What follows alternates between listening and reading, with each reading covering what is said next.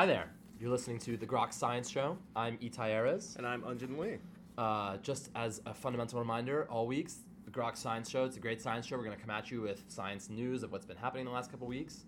Uh, the term groks is from the nineteen sixty-one novel Stranger in a Strange Land.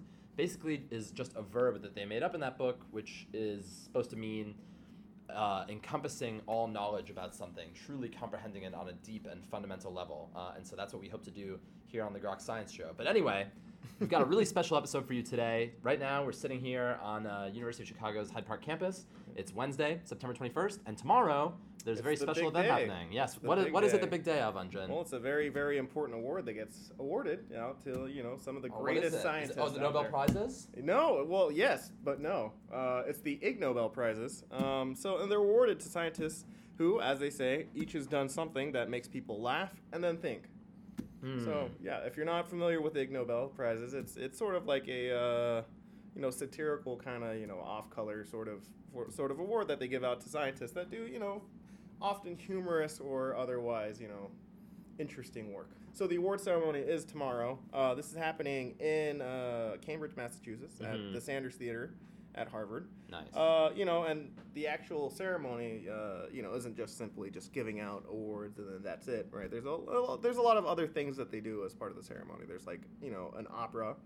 There's an opera. There is an opera. Okay. And often stars uh, former actual Nobel Prize laureates. Not Ig Nobel, Nobel. Actual Prize. Nobel Prize laureates. Yeah, right, right. Wow, I'm surprised they'd be willing to show their faces there. Right. Yeah, exactly. Uh, they also have these like uh, twenty-four seven lectures, right? Which, you know, aren't actually twenty-four seven lectures. They're not, you know, Wait, so boring they, lectures that go on forever. They're, uh, you have twenty-four oh. seconds to explain what it is that you're talking about, and then seven seconds to summarize what it is that you talked about. And it's very, very fast. And if you go over time, a little girl comes out and, you know, tap, tap, tap, excuse me, you're boring me, get off the stage. Wow, I wish more lectures at our university were in that Yeah, format. Right, exactly. That'd and so, great. Yeah, these often star uh, Nobel laureates as well. These twenty-four seven lectures, and you know, uh, it, it's it's a fun time. It's a silly time. There are lots of things that happen. You know, the paper airplanes get flown around, and yeah, it sounds entertaining. If you're anywhere near Cambridge, I'd suggest going and giving it a look. Yeah, tickets are seventy-five, sixty-five, fifty-five, and thirty-five. Student tickets five dollars off. Thirty-five. Yeah. Oh, the five dollars off. Student tickets. Thirty-dollar tickets for students. Yeah, I know. That's and madness. And if, if you're too poor to afford that, or you know just don't live in Massachusetts, uh, you can catch the uh, webcast. But we'll talk about that later. All right. So without further ado, uh, now for some of the Ig Nobel highlights from the past what twenty, twenty-five years. Yeah, yeah, yeah. So the first Ig Nobels came out in nineteen ninety-one. Um, for example, uh, in chemistry, this one went to uh, Jacques Benaviste for publishing, I believe, in Science uh, on homeopathy.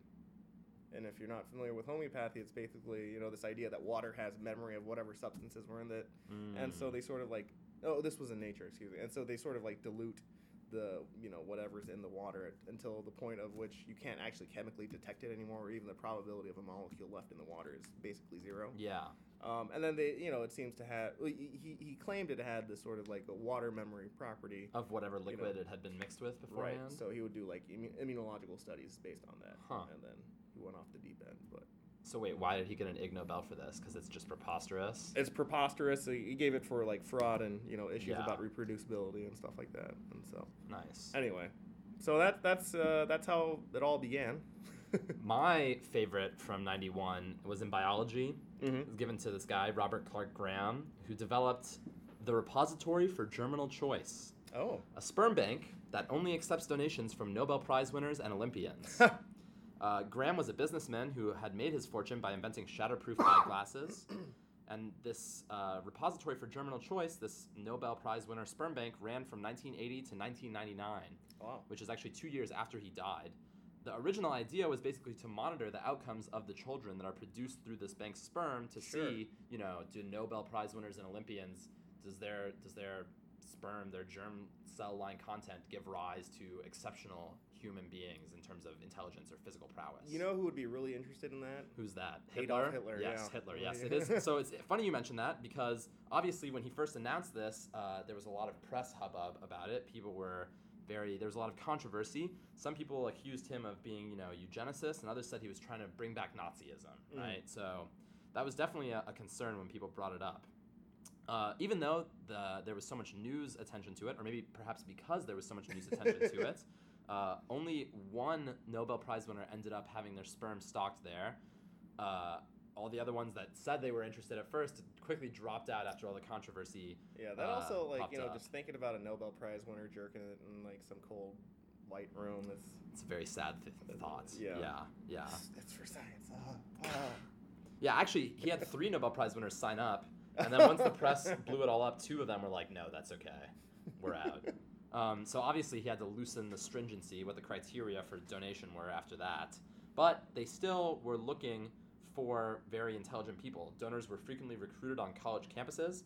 Hmm. Uh, I saw one article that was discussing the fact that, interestingly, all the donors were white, which definitely was not helping his I'm not a racist neo-Nazi case.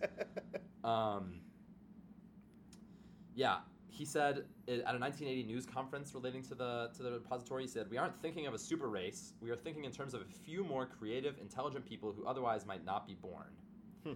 Uh, other interesting information about this sperm bank, it was relatively cheap for people to use. Women who applied had to pay a fifty dollars application fee and ten dollars a month for storage and shipping costs, which, you know, if, if you're anyone who's interacted with a sperm bank these days, you know that that's, that's really quite cheap, actually, oh, yeah. for many mm-hmm. of these things. Uh, and the mothers obtaining the sperm did not have to be intelligent at all. Oh. There was there was no kind of genetic screening for them, even. Wow. Uh, the only criteria was that they had to be, like, married and financially relatively well off. I see. Uh, so really, if he was really interested in trying to get the smartest and brightest, it should have been sperm bank where the donors and the recipients were right. Nobelians or, or Olympians. So he isn't a racist. So he claims. So he claimed. The bank ended up producing uh, a little over two hundred children. None of those children actually ended up being from Nobel Prize winners anyway. Even the one that he managed to obtain, Graham later realized, was probably too old to be an effective sperm donor. Uh.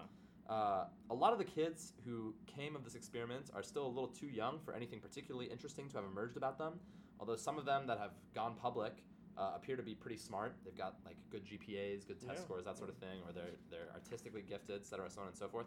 The one positive thing, aside from, you know, the lives of the people that now exist that wouldn't exist otherwise, I think to take from this, mm-hmm. is that it actually revolutionized the sperm bank industry. Huh. Before this, the donor choice was almost exclusively done by the doctors. Oh, wow. And now it actually became something that the mothers, the recipients, had an actual choice on.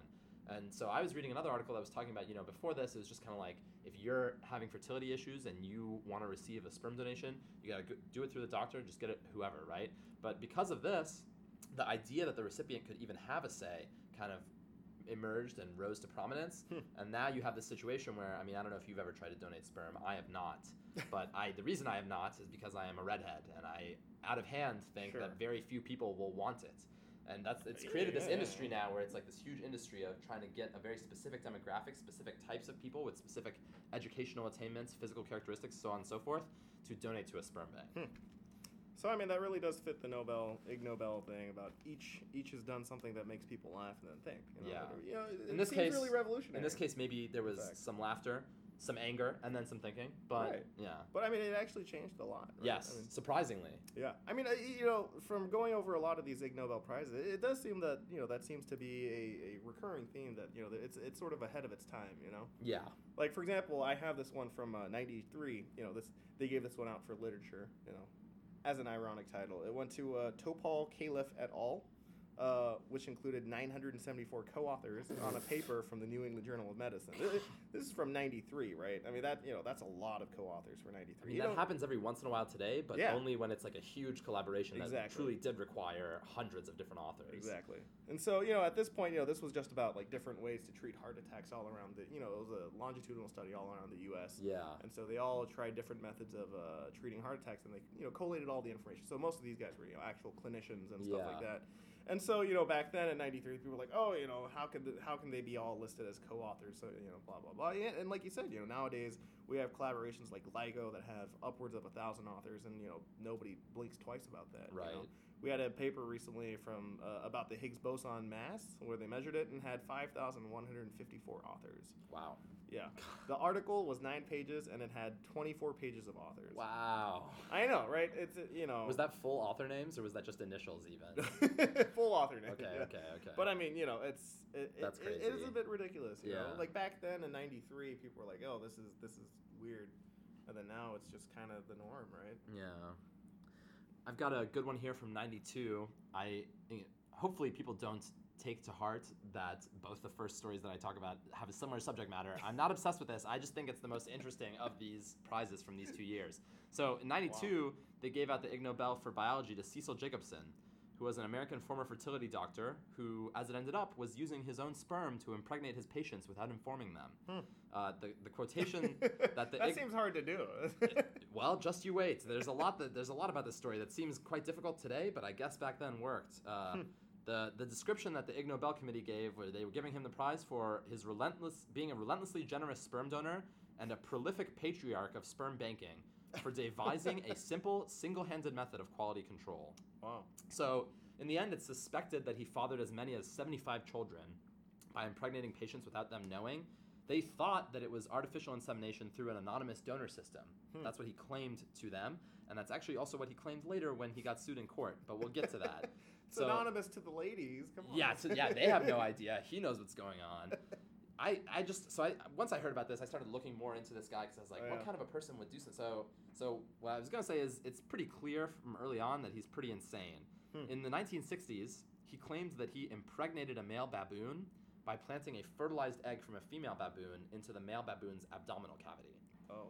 Then wow. he claimed that he terminated the pregnancy after four months. Wow. But he didn't publish anything of this. Huh. No, no, nothing, no scientific evidence, no, nothing of the sort. Hmm. In the eighties, he also ran a reproductive genetics center in Virginia where he gave women that were having difficulty getting pregnant a hormone, H C G, human chorionic gonadotropin, but H C G. Hmm. Uh, that hormone made women appear to be getting pregnant via tests and via bodily changes that they experienced. He would show them ultrasounds even of their fetuses, but inevitably around the third month or so, he would report that the fetus had died randomly, wow. basically. Later, when this came to a criminal trial, uh, it revealed that the fetuses in the ultrasounds that were being observed were actually either nearby organs or fecal matter. So try to tell your baby apart from fecal matter in an ultrasound. Good luck, apparently. Sure that's a baby? That looks like a spleen. Also, the positive pregnancy tests, that the results that they were getting that were positives, uh, relied on the presence of the hormone that he was injecting them with. Oh, so sure. it's right. kind of That's... a cyclical... They were false positives. The, the hormone also caused the bodily changes that led the women to believe sure, they were pregnant. Right, right, right, so it's all right. kind of very self-cyclical and, and self-circular, yeah. right? Uh, at his criminal defense, he denied everything, claiming that he really believed the women had been pregnant, that he thought the H C G injections were a low enough dose to not induce a false positive on the pregnancy tests, that he misread the ultrasounds in error, and that he really did have an anonymous sperm donor system that probably just got mixed up. He... he I mean, ignore the fact even that he never produced any uh, physical documents right. encoding such a system. He also made the claim during the course of this trial that, yes, okay, sometimes he did use his own sperm in that anonymous donor system, but only on occasions where the donors failed to show up and the window of opportunity for the woman getting pregnant uh, was closing. Hmm. So yeah, in ninety-two, he was convicted on fifty-two counts of mail fraud, wire fraud, and perjury. Wow. Sentenced to five years in prison and had his medical license revoked. So... Jeez. Pretty crazy story. This one's a little topical. This one's from uh, ninety-eight on statistics. This one's uh, this one's you know sort of related, maybe maybe not. Okay. There's a a statistician wanted to figure out if there's anything about you know this this myth about whether these body part sizes correlate with penis size. Mm. Yeah. Well, it turns out you know they, they they checked a lot of things. They checked height. They checked hand size, foot size. Uh, a lot of other stuff. Oh, when you say penis length, what yeah. are we? Are we talking erect, flaccid?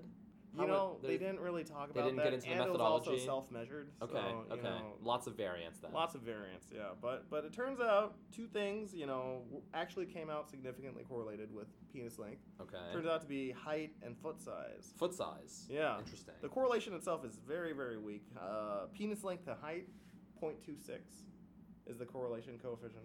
Okay. Pretty small. Pretty yeah. small. But P less than zero point zero five. Significant. It is. Small it, but significant. Significant, yes. That's, what they call me. And uh, foot size, uh, zero point two seven, P less than zero point zero three.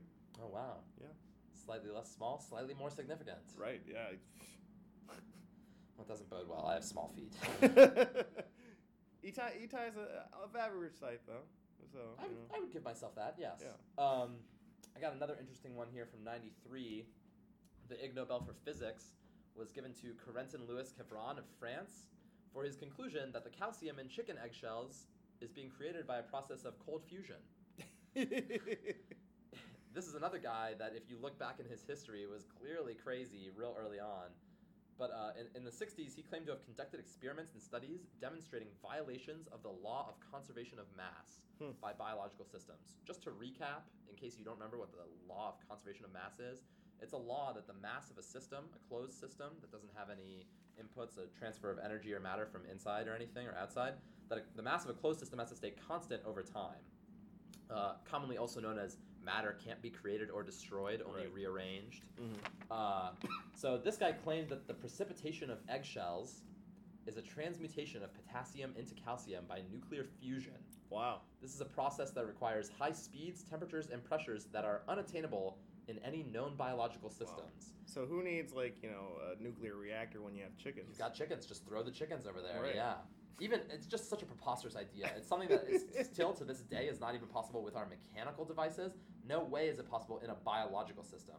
Uh, yeah. His response to criticisms like that uh-huh. was just, A, physical laws don't apply to biological reactions, which is just insane to say.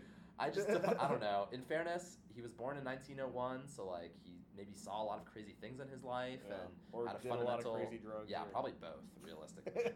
uh, he got an engineering degree in nineteen twenty-five and was part of the French Resistance in World War Two, so maybe he was wow. used to being trampled over. I don't yeah, I don't right. know. All right. Kind of insane. All right. Well, I, I got one last one from the nineties. Uh, this one's from ninety-four for medicine. Um, so this one's a bit of a long one. It's, it was to uh, Richard Dart of the Rocky Mountain Poison Center and uh, Richard Gustafson at the University of Arizona for publishing this paper, where uh, it was a case study about a uh, twenty-eight-year-old man. Um, he had a pet rattlesnake, got bit on the lip. And Ooh. So he read in a uh, magazine article somewhere that, like, well, uh, apparently they thought that you could zap yourself with electricity, like ridiculous amounts of electricity, to, like, kill the venom. You shock yourself, and that is anti-venom. Yeah, yeah, yeah, yeah. Why would they and think so, that? It, it wasn't just him. He read it in a magazine, and he, like, talked to his neighbor, and, like, you know, they had a plan, and they're like, oh, all right. Whoa, well, whoa. If... He gets he gets bit by his pet rattlesnake on his lip, and he yeah. has time to go back, reference the magazine, talk to his neighbor. Well, well, this was a prearranged thing. I so see. He, they were yeah. like, if the rattlesnake bites me, yeah. we're gonna shock me. Yeah, yeah. So okay. he, he gets bit. He, like, goes over to his neighbor and knocks on his door. He's like, hey, man. It happened, bro. It happened. It, let's, let's do let's, it. Let's do the plan. Let's go to plan A, all right? So the, uh, the neighbor, like, disassembled his car engine and pulled out some spark plugs. Um, and then hooked the spark plugs up to his lip. And then ran his car uh, and revved it for oh five full minutes while this guy is, like, shocking and, like, getting shocked and convulsing. Are you and, like, kidding me? And there was, like, you know, probably smoke coming out from his lips because, like, you know, his, his his whole face got charred up. Five whole minutes. God. And then they're like, hey, it's not working. Let's call the ambulance. Then they decided to call the ambulance? Yeah. Oh, my God. Uh, yeah, and then a um, an ambulance arrived eventually uh, fifteen minutes later, and they found, uh, quote, the patient unconscious and incontinent of stool. The important things. Yeah, and then, so the ambulance was like, listen, we can't do anything about for, about this guy. It's going to take too long to get somewhere. So they called in a chopper, pulled it, you know, got you know, put him in a chopper, and then eventually uh, they got... You know, they got his venom levels down in his blood by giving him twenty-seven vials of anti-venom. Wow. How much uh, is it supposed to take on a normal person who immediately deals with the issue properly instead of shocking themselves? Just, just, one, just a I handful, assume? Probably, yeah. Yeah, probably not and twenty-seven. So, uh, and then he was saved, and so the paper was about, you know, the uh, ineffectiveness of electricity versus venom. God, that's so ridiculous. That's an award that seems to me that that group maybe should be more on honorable mentions for Darwin Awards. Yeah, oh yeah, yeah. That's so dumb. Wow. He lived, though, so I, you oh, know. Oh, great. Yeah, that's, that's why guess, that's why honorable mention. Exactly, yeah, yeah, yeah. So, you know. Oh, that's so dumb. Um, I've got another interesting one here from two thousand one. All right, uh, moving into the millennium. The Ig Nobel in Physics was given to David Schmidt for partially explaining the shower curtain effect. Oh, you yeah. Ever, you ever notice when you take oh, like yeah, a yeah, shower, yeah. The, the shower the curtain, curtain starts to billow inwards? Yeah, yeah. yeah, it's kind of annoying. Um, but it doesn't do that when you're not in the shower or when the shower's not being taken. Basically, he spent he spent twenty-eight thousand dollars and and a P H D in engineering figuring out that a shower's water droplets decelerate under the influence of aerodynamic drag, transferring energy to the bathtub air, which then twists like a mini hurricane turned on its side. Hmm. And the pressure in the center of that mini hurricane is lower than all the other points in the bathtub, so it pulls in on the curtain. Hmm. And then you're like, leave me alone, curtain, I'm trying to shower. But then the mini hurricane is like, too bad. Yeah. So, in case you were curious. Huh.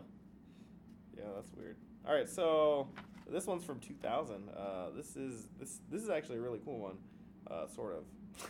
This is for uh, Andre Geim from the University of the Netherlands and uh, Sir Michael Berry of Bristol University. They used uh, superconducting magnets to levi- levitate a frog. Ooh, that's cool. Yeah. Wait, so, how were they levitating it? With the iron in its blood or yeah, something? Yeah, yeah, yeah. That's so, sick. So, actually, this guy is really cool because Andre Geim won the Nobel Prize in twenty ten. Oh, so he's he's a he's double a, winner. Yeah, he's, he's a, a double. Nobel, yeah, yeah, Nobel. yeah. So he got that for graphene, so in physics. So he did something legitimate after levitating a frog. Yeah.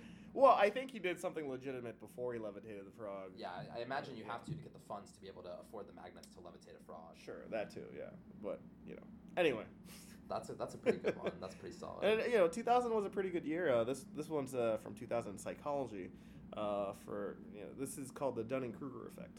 Mm. So it's the uh, uh, the thing. You know, it's it's the effect where your ignorance makes it difficult for you to know how ignorant you are, and ah, so you sort yes. of like overestimate how how much you know. How much you know, right? The more it's, ignorant you are, the less aware you are of your ignorance. Exactly, and yes. so uh, you know, as as we move into the more further into the age of the internet, you know, this becomes ever more e- evident.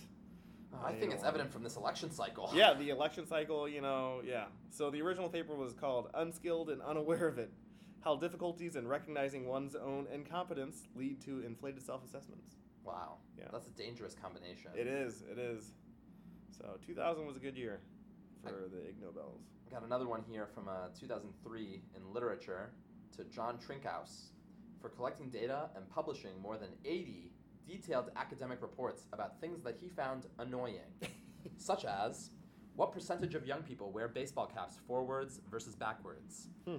what percentage of pedestrians wear white sports shoes rather than any other color, what percentage of swimmers swim laps in the shallow end of a pool, what percentage of drivers almost but not completely come to a stop at a particular stop sign, what percentage of shoppers exceed the number of items permitted in a grocery's express lane?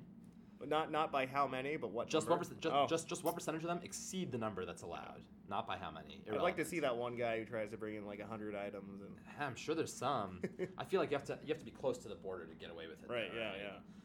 And also, I mean, this was two thousand three, right? I don't know how mm-hmm. widespread the uh, like automated checkout stations were. Sure, right. Now, you know, yeah. if you want to do the express checkout automated, you don't you don't even have to have any shame, right? right but right. Back then, it's like you have to look someone in the face and be like, oh, yeah, I can be in the express lane, right? No, that that's two items right there.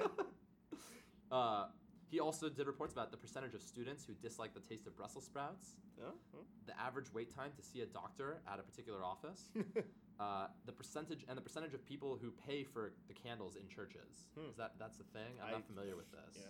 I didn't even know churches they just give out candles to parishioners. Is that I don't I don't know. Anyway, uh, and another interesting note that kind of sucks is that some of his studies he conducted repeatedly over different years, and his general conclusion from all this was that bad habits are getting more widespread over time. Oh man. Bad habits is defined by him, of course. So humanity really is going down the tube, huh? According to, yeah, according to this guy. According to John Trinkaus. Oh, my. Hmm. All right, so uh, so here's here's a two thousand four one from psychology. It's for uh, Daniel Simons of U I U C and uh, Christopher Chabris of Harvard. This was uh, for, for their experiment demonstrating that, you know, it's very easy to overlook a woman in a gorilla suit in the middle of a party. Hmm. They ran so, that experiment? Yeah, so what they did was they had a video of, like, people at a party, and they had, like, you know, they put a woman in a gorilla suit, and she was just walking around in the party, just, you know, whatever. Yeah. Right? And then so in the in the experiment, they asked uh, the people being tested to actually, you know, look for specific features that weren't the woman in the gorilla suit. And then at the end of, you know, the they watched the video, they asked them these questions about what they saw, and they're like, did you notice the woman in the gorilla suit? And nobody, nobody saw the woman in the gorilla suit. Nobody? Nobody. This must have been one hell of a party.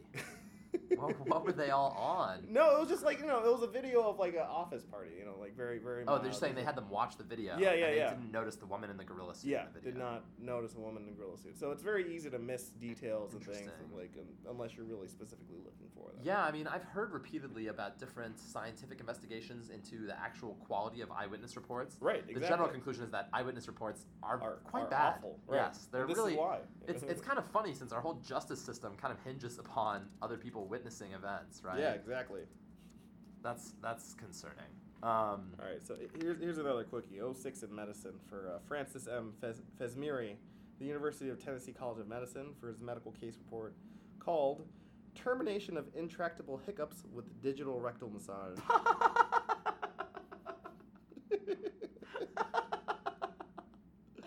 It's like and, one of those things I want to know about, but I don't want to do the research, or even if it's effective, I'm not sure that I want to use it anymore. Right. There was there was a uh, there was also a follow up by uh, Majid Oda, Harry Bassan, Ari Olivan, and Benai, at at the uh, Benai Zion Medical Center at Haifa, Israel, for their subsequent subsequent medical case report, also titled "Termination of Intractable Hiccups with Digital Rectal Massage." Wow. I'm I'm gonna need to go read those reports. I'm curious about the contents there. All right, I got a, I got two quickies here from oh eight, and then maybe we'll dive into things more recent sure. to build up the excitement for tomorrow. Uh, so from oh eight, the one in biology was given to a, a big group of people for a comparison of jump performances of the dog flea and the cat flea. And what they found was that dog fleas jump higher than cat fleas, which to me is just like, duh, the dogs are a little taller a lot of the time. Although I don't I don't know what the actual ratio of or the fold change in, in jump height was. Sure. Uh, and then another one in oh eight uh, in physics to Dorian Raymer and Douglas Smith for proving that heaps of string or hair will inevitably tangle. Uh, the, the paper, it's, I'm sure it's something... Oh, this, this guy won two, two Ig Nobels, didn't he? Yes, I, I believe yeah. so, yes. Uh, the paper was called Spontaneous Knotting of an Agitated String, and they found that heaps of string or hair or whatever, it tangles inevitably t- with a direct relation to the length of, of the thing. They identified one hundred twenty different types of knots in their trials, and they also found that the Y shape that headphones have at the little wire junction mm-hmm. increases the chance of knotting. Oh, wow. Because it already has. It's like an easy crossover point huh. already. But I'm sure everyone has experienced this, right? You oh, absolutely. Take off your headphones, fold them up real nice, put yeah. them in your pocket, pull them out less than a second later. Agitate and them, and then you don't even have to. It's, I feel like you don't even have to really agitate them. It's like yeah. they're just sitting in your pocket. You pull them out, and they're like, "Psych! Thought you were gonna be able to unravel me and use me real quick." Yeah, right.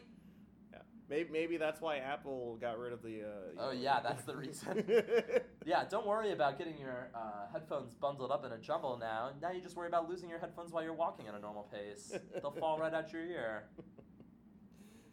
Oh man! All right, so. Uh, This one's from two thousand nine, the Medicine Prize, for uh, Donald L. Unger of Thousand Oaks, California, U S A.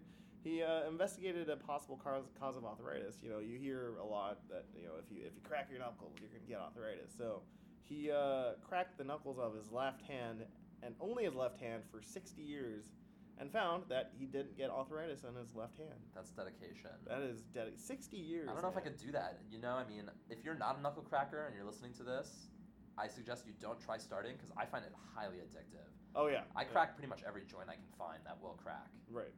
But you're not going to get arthritis, though. Thank goodness. Now I know from that guy. All right. All I have left here is ones from twenty fifteen. Sure. If you want to hit up any before then. Yeah. Um, let's see. The uh, twenty eleven Chemistry Prize is for, for some Japanese people who uh, they, they determined the ideal density of wasabi Ooh. in the air for for to make an alarm. Like a fire alarm for, you know, deaf people. A wasabi-based fire alarm? Yeah. Yeah, so, it's like well, it's, I mean, like, it's a real it problem, It, like, goes right? out into the air, and then yeah. the deaf people smell it, it stings and they, like, their nose, wake they're like, up. Oh, fire. Yeah. Interesting. Yeah. That is really interesting. I, like, how else are you going to do it, right? I mean, I guess my supposition would be to think that if deaf people don't hear the alarm, then mm-hmm. maybe the sprinklers will go off, and they'll feel the sprinklers. But I right. feel like by the time the sprinklers are going off, often it's, like, a bit later on, yeah, right? Yeah, it's, it's probably too late. Yeah, the wasabi sounds better. I'm interested in that, too. I, I really like wasabi, so... Yeah, maybe you could use that as an alarm clock, you know, wake up every morning and... Good old wasabi wake up. All right, moving up to twenty ten. We got, I got one from twenty twelve, the Anatomy Prize for uh, Franz de Waal and Jennifer Picorni. Uh, they found out that, you know, they showed chimpanzees pictures of other chimpanzees' butts. Nice. And then figured out that chimp- chimpanzees can identify other chimpanzees just based on pictures of their butts. You know, I can only hope that one day we'll be able to say the same for humans. Right, maybe we've inherited that feature, you know. It's... Yeah, it could be something shared in our common ancestor. Who knows? You know, right? Like, you know, you see, like, you know, a picture of Kim Kardashian's butt, and you're like, oh. Well, yeah, yeah. that's that's a giveaway. We're talking about famous butts now. There, I assume that the chimp butts weren't famous butts, right? Yeah. They were just showing them regular old chimp butts. Yeah, I mean, maybe if we all walked around naked, or at least, like, half naked, you know, see? We'd be able You're to... We're talking about a more and more ideal society every every step we take here. uh, there's, there's the uh, twenty thirteen Peace Prize for uh, Alexander Lukashenko. He's the president of Belarus. And uh, he made it illegal to applaud in public. He made it illegal to applaud in public? How is that even enforceable? So also, what... does it count as applaud if you're clapping on your own? Is... Yeah, yeah. Okay. I think so, okay. Yeah. They also arrested a, a one-armed man for applauding in public. Uh, what was he applauding on? What was I, other... I I don't know. Was he just smacking his belly? Right. Wow, that's harsh. So, no, what had happened was, leading up to this, is, you know, he, this guy is a dictator, and, you know, people were having protests. He banned protests. Yeah. He banned, you know, like, chanting in public. And then people started going into public silently and just starting to clap as a protest. Just to not have to hear him or anything? Or yeah, like, just yeah. as a protest. Yeah. Like, yeah, you can't just clap. Just to make noise. Yeah. yeah. And so they arrest wow. him. And then they arrest a one-armed man for do you, clapping in do public. Do you know if, if that's still the case in Belarus? Can you not clap it in public? It probably is. I don't want to find out. Wow. I, I don't want to go there. Interesting. So, I, you know. Anyway. All right. You got any more from before twenty fifteen? Uh, well, why don't you go ahead? So, yeah, I just have three quick ones from twenty fifteen that I that I thought were interesting, and hopefully we'll be looking tomorrow, Thursday, September twenty-second, to hear about more interesting yeah. discoveries at, the, at this year's Ig Nobel. So last year, the ones that I thought were really interesting in chemistry was given to uh, uh, quite a few people for inventing a chemical recipe to partially unboil an egg. Oh, yeah. This is yeah. true. Get go look it up. Back out, yeah. yeah, yeah, it's very interesting, very interesting. Um... You know, the real solution is to not boil the egg, which we don't want to boil beforehand. But that's another matter entirely. Uh, there was one in physics last year to, again, quite a few people, for testing and finding that nearly all mammals empty their bladders in approximately twenty-one seconds, plus, oh. plus or minus thirteen seconds. That's for physics? Yes, yes. It's it's a physics question. Biophysics, yeah, but right. physics. Uh, and then the one that I, my favorite from last year was a joint uh, in entomology and physiology. First, to Justin Schmidt uh, for creating an index of pain felt while stung by various different insects oh, so that wow, people can yeah. have uh, uh-huh. something to point to and know how, how much pain am I really in. Right. And then, more importantly, to Michael Smith for very carefully having honeybees sting him on twenty-five different locations on the body in order for him to learn which are the most and least painful locations. Oh, delightful. And so, in case you're curious, if you're looking to get stung by bees, uh, you should try to get them to sting you on the skull, the middle toe tip, or the upper arm, because those okay. are the least painful locations. Sure, sure. And you should really protect your nostril, your upper lip, and if you've got one, your penis shaft, because uh-huh. those are the most painful locations mm-hmm. to be stung by bees. Really just research that didn't need to be done, but I'm I'm glad it got done. Well, I think it needs to be re- replicated on a female. Oh, that's that's interesting, yeah. yeah. There may be sex-specific differences. There could be, there could be. Like penis shaft. Yeah, that's true. That obviously is not going to be on a female. Well, uh, yeah, well, we're we're going to be looking forward to this year's Ig Nobel Prizes. Uh, and if you want to follow them, you know, we already talked about getting tickets. You can go to improbable research dot org, and uh, that's their organization that runs the Ig Nobel Prizes. They're going to have a live webcast for it. And nice. uh, they've been doing that since nineteen ninety-five. Oh, wow. Yeah. So if you want to catch that completely free, you can watch it online. You can actually watch older uh, Ig Nobel ceremonies Uh, from previous years. They're all on YouTube. And so, you know, you could get ready, get excited, and, you know, we'll we'll find out who they are. Good stuff, good stuff. Thanks for bringing this to our attention, Anjun. Yeah, thanks, Itai. And so, you know, if, if you guys have any more Ig Nobels awards that you guys really like, you guys can contact us. Yeah, if you're interested in discussing this further or want us to touch on something in particular or got any questions, comments, concerns, complaints, compliments, so on and so forth, you can get in touch with us at Grok Science. Even though our show is the Grok's Science Show, mm-hmm. which would imply that there would be two S's, the email address only has one S. Couldn't uh, afford the second S. Yeah, it was, or it was already taken, or we just I didn't think about it. I have no idea. Or we just don't like Nazis. So, so that's grockscience at gmail dot com. You can also treat, tweet at us at grockscience. Mm. Again, just the one S. Uh, and you can also tweet at me directly at I T T A I E. Uh, that's been the Grok Science Show. I'm Itai. I'm Anjun. And thanks for listening.